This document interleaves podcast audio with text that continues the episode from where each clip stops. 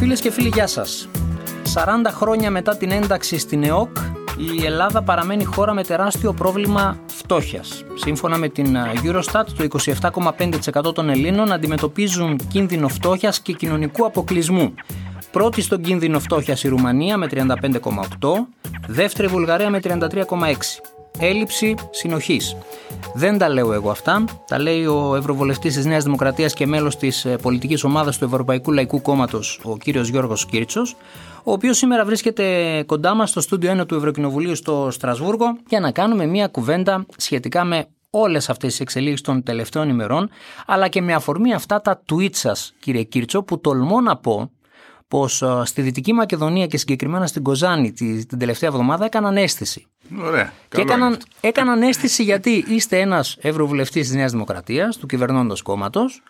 Η Νέα Δημοκρατία αποφάσισε ταχεία πολυκινητοποίηση και βγήκατε ευθέως να πείτε πώ, μήπως να το ξανασκεφτούμε, μήπως τα πράγματα δεν είναι καλά. Τι ακριβώς ε, συμβαίνει, τι λέτε; Ε, εντάξει, το ότι είμαι ευρωβουλευτής της Νέας Δημοκρατίας δεν σημαίνει ότι ε, έχω παραιτηθεί μιας παράδοσης ε, ανεξάρτητης σκέψης και δράσης θα έλεγα, υπάρχει ένα πλαίσιο, αλλά το αν θα γίνει απολυγνητοποίηση και με ποιο ρυθμό ε, είναι ένα ζήτημα ανοιχτό στο δημόσιο διάλογο. Γιατί αυτό, γιατί έχει καταρρεύσει κατά την άποψή μου η ενεργειακή στρατηγική της Ευρωπαϊκής Ένωσης, δηλαδή δεν πάει καλά, το καταλαβαίνουμε όλοι, ε, έχουμε διακηρύξει τη θέλησή μας να πάμε σε μια πράσινη μετάβαση, δηλαδή να καταργήσουμε σε δύο φάσεις, πρώτα μέχρι το 2030 και μετά το 2050, και τον άνθρακα και το φυσικό αέριο και το πετρέλαιο.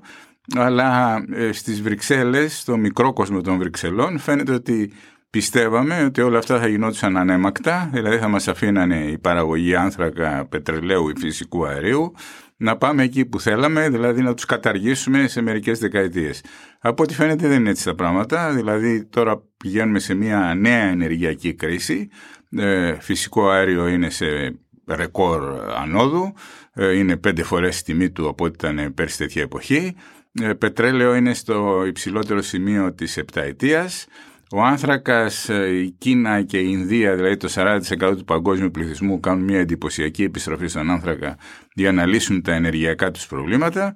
Και εμείς τώρα κάνουμε απολυγνητοποίηση, έτσι νομίζουμε, ε, δημιουργώντας ένα τεράστιο ενεργειακό έλλειμμα γιατί δεν είμαστε έτοιμοι με τις εναλλακτικές πηγές ενέργειας, τις ανανεώσιμες μάλλον πηγές ενέργειας, ε, με αποτέλεσμα να κάνουμε εισαγωγές ανά μήνα 10 έως 15% των ενεργειακών μας αναγκών και οι περισσότερες από αυτές πραγματοποιούνται ε, από γειτονικές βαλκανικές χώρες που παράγουν ενέργεια με λιγνητικές μονάδες. Ε, νομίζω, με αυτά τα λίγα που σας είπα, ότι τουλάχιστον ένας δημόσιος διάλογος χρειάζεται.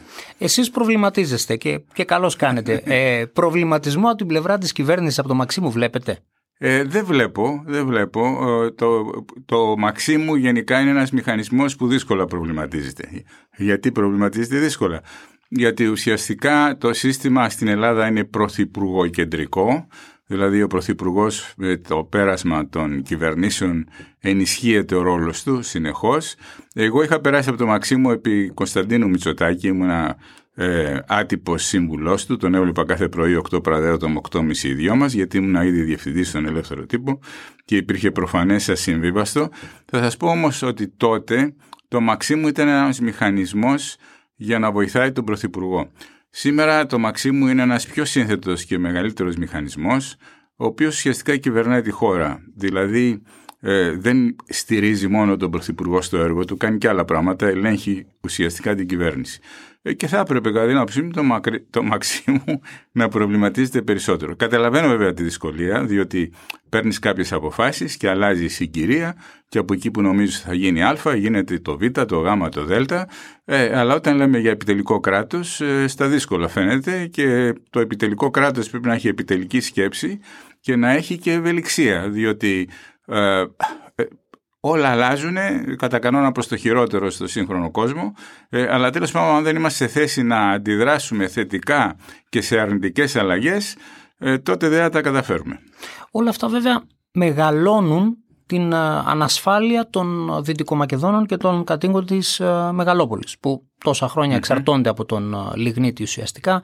Ε, αυτή η ανασφάλεια πλέον μεγαλώνει, ειδικά που βλέπουμε ότι μπαίνει έτσι και η πράσινη αλλαγή, η κλιματική αλλαγή μπαίνει με κρίσεις όπως αυτή η ενεργειακή κρίση τώρα με τις τιμές μήπως τα πράγματα δεν θα πάνε τόσο καλά όσο βαδίζουμε προς το τέλος του χρόνου και προς την επόμενη άνοιξη; Ε, καταρχήν ξέρουμε, ξέρουμε, εκτιμούμε, διότι δεν υπάρχουν βεβαιότητες, ότι η ενεργειακή κρίση με τις εξαιρετικά υψηλές τιμές που αλλάζει όλους τους υπολογισμούς θα διαρκέσει τουλάχιστον μέχρι τον Απρίλιο. Αυτά μας λέει για παράδειγμα η Λαγκάρντ, η επικεφαλής της Ευρωπαϊκής Κεντρικής Τράπεζας στην Επιτροπή Οικονομικών του Ευρωπαϊκού Κοινοβουλίου που είμαι πλήρες μέλος έρχεται κάθε τρεις μήνες, την τελευταία φορά και κάνουμε συζήτηση.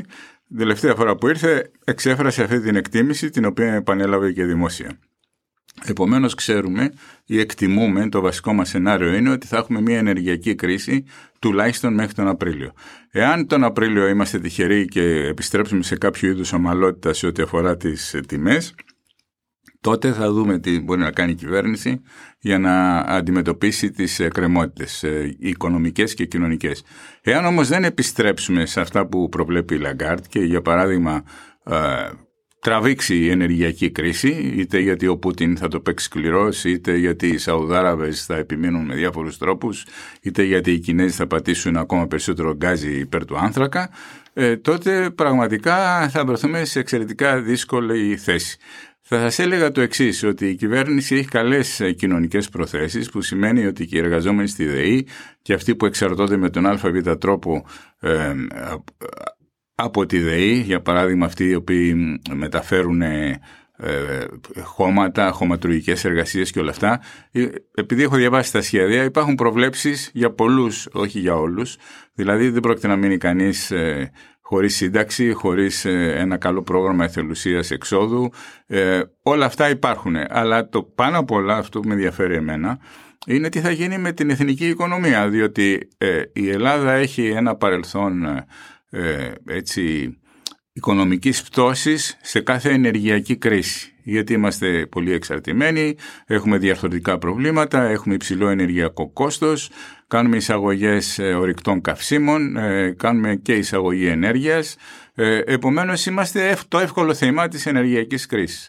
Άρα πέρα από το αν θα πάρουν σύνταξη ή θα πάρουν ένα καλό πρόγραμμα εθελουσίας εξόδου οι εργαζόμενοι στην ΔΕΗ, στη Δυτική Μακεδονία ή στην Αρκαδία, υπάρχει το γενικότερο πρόβλημα ε, αν θα πάρουν αυτά τα λεφτά και θα πάνε να μείνουν στην Αθήνα και τη Θεσσαλονίκη, αν θα πάρουν αυτά τα λεφτά και θα μπορέσουν να αναπτύξουν την περιοχή τους, κάτι το οποίο το θέλουμε πολύ, ε, το θέλουμε όλοι δηλαδή, ε, υπάρχουν αυτά τα ζητήματα τα οποία δεν έχουν λυθεί.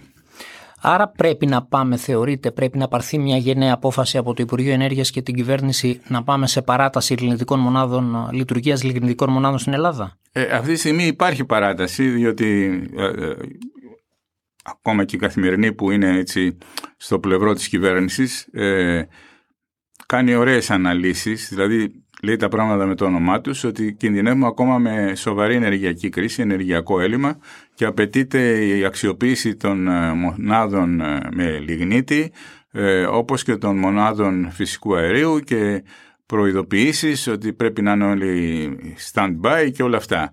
Ε, θα σας έλεγα όμως, και δεν είναι πρόβλημα μόνο της κυβέρνησης, είναι και των προηγούμενων κυβερνήσεων, ότι είναι τουλάχιστον τρελό να έχουν, πάρει, να έχουν ορίσει οι Γερμανοί που έχουν τέτοιες μονάδες ορίζοντα το 2038 από λιγνητοποίησης, να έχουν ορίσει οι Πολωνοί που έχουν τέτοιες μονάδες ορίζοντα το 2049 και εμείς να θέλουμε να κάνουμε απολιγνοποίηση 6 μήνες. Ε, δεν το καταλαβαίνω αυτό και όποιος μπορεί ας μας το εξηγήσει. Τώρα κύριε Κίρτσο, επειδή η δημοσιογραφική ιδιότητα δεν χάνεται ποτέ, έτσι και εσείς με την ε, παραμικρή ευκαιρία την αναδεικνύετε και την τιμάτε, Θέλω να μου πείτε πώς νιώθετε ως δημοσιογράφος και ως ευρωβουλευτής που η χώρα μας φιγουράρει στις τελευταίες θέσεις ε, των, της Ευρώπης των 27 στην ελευθερία του τύπου. Εντάξει, ε, τι να σας πω τώρα, ε, δεν, δεν, δεν συμφωνώ με αυτή την αξιολόγηση, ε, η οποία δεν είναι θέμα αυτής της κυβέρνησης και πριν από αυτή την κυβέρνηση ε, ήταν πάλι η Ελλάδα στις τελευταίες θέσεις. Είναι μια ε, δημοσιογράφοι χωρίς σύνορα, νομίζω κάποιοι κάνουν την αξιολόγηση, ε, τα κριτήριά τους δεν με βρίσκουν πάντα σύμφωνο. Γιατί, Γιατί έχω ζήσει πολλά χρόνια στο εξωτερικό. Για παράδειγμα, Μιλάμε τώρα για υπερσυγκέντρωση μέσων ενημέρωσης στην Ελλάδα. Τι υπερσυγκέντρωση έχουμε στην Ελλάδα, όταν στην Ιταλία έχουν τον Περλουσκόνη, ο οποίος ε, εκτός από τρεις φορές πρωθυπουργός, αρχηγός κόμματος, ε, συνάδελφος ευρωβουλευτής σε αυτή τη φάση, ε, έχει στην ιδιοκτησία του, είναι και ο πιο πλούσιος άνθρωπος της Ιταλίας και έχει στην ιδιοκτησία του τα τρία μεγαλύτερα ιδιωτικά κανάλια. δηλαδή, άντε βρες τέτοια συγκέντρωση αλλού. Ε, επομένως, ε, τώρα έφυγε βέβαια το Ηνωμένο Βασίλειο, έγινε Brexit, αλλά ποιος τώρα συγκρίνεται στην Ελλάδα με την εξουσία που είχε ο Μέρντοχ, στην, ε, ο οποίος είναι βέβαια, στο Ηνωμένο Βασίλειο ή ακόμα στην Αυστραλία από την οποία ξεκίνησε. Ε, άρα δεν τα, δεν τα πιστεύω εγώ αυτά. Ε, εγώ θεωρώ ότι είναι άλλα τα προβλήματα των μέσων ενημέρωσης, γιατί είμαι βετεράνος των μέσων ενημέρωσης.